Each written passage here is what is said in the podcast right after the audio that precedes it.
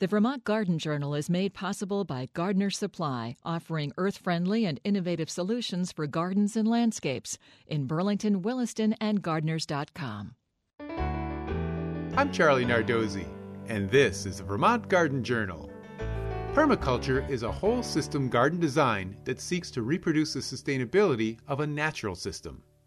I've used some permaculture techniques over the years, such as keyhole raised beds, but not hugelkultur. What's hugelkultur? This German word roughly means mounded beds. It's a technique that's been used in Germany and Eastern Europe for hundreds of years and has a renewed popularity. A simple version is to take logs, old firewood, or branch prunings that you would normally burn or dump, create a mound or ditch, and bury them in soil. Layering in hay, straw, or other organic materials works well too. Over time, as the wood decays, it aerates the soil, allowing water and air to move easily. It also retains more moisture, reducing watering, and releases nutrients to feed plants growing on the mound. There are some considerations, though. While any wood will eventually rot, woods that rot slowly, such as cedar, or ones that exude natural growth inhibiting chemicals, such as black walnut, shouldn't be used.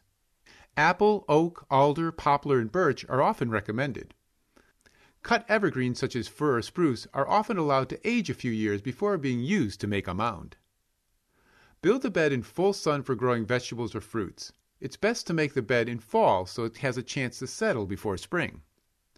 In the first year, grow nitrogen fixing crops such as clover and beans on the bed. You can also try potatoes or other veggies that don't require lots of nitrogen. After the first year, any crop works fine. You may need to add more soil as the bed settles and water the first year, but in subsequent years, little watering or fertilizing is needed. And now for this week's tip. It's time to start brassica seeds such as broccoli, cauliflower, and Brussels sprouts indoors. Grow these for six to eight weeks and transplant outdoors in early May. Keep lights close to the tops of the newly emerged seedlings to prevent them from becoming leggy. Next week on the Vermont Garden Journal, I'll be talking about service berries.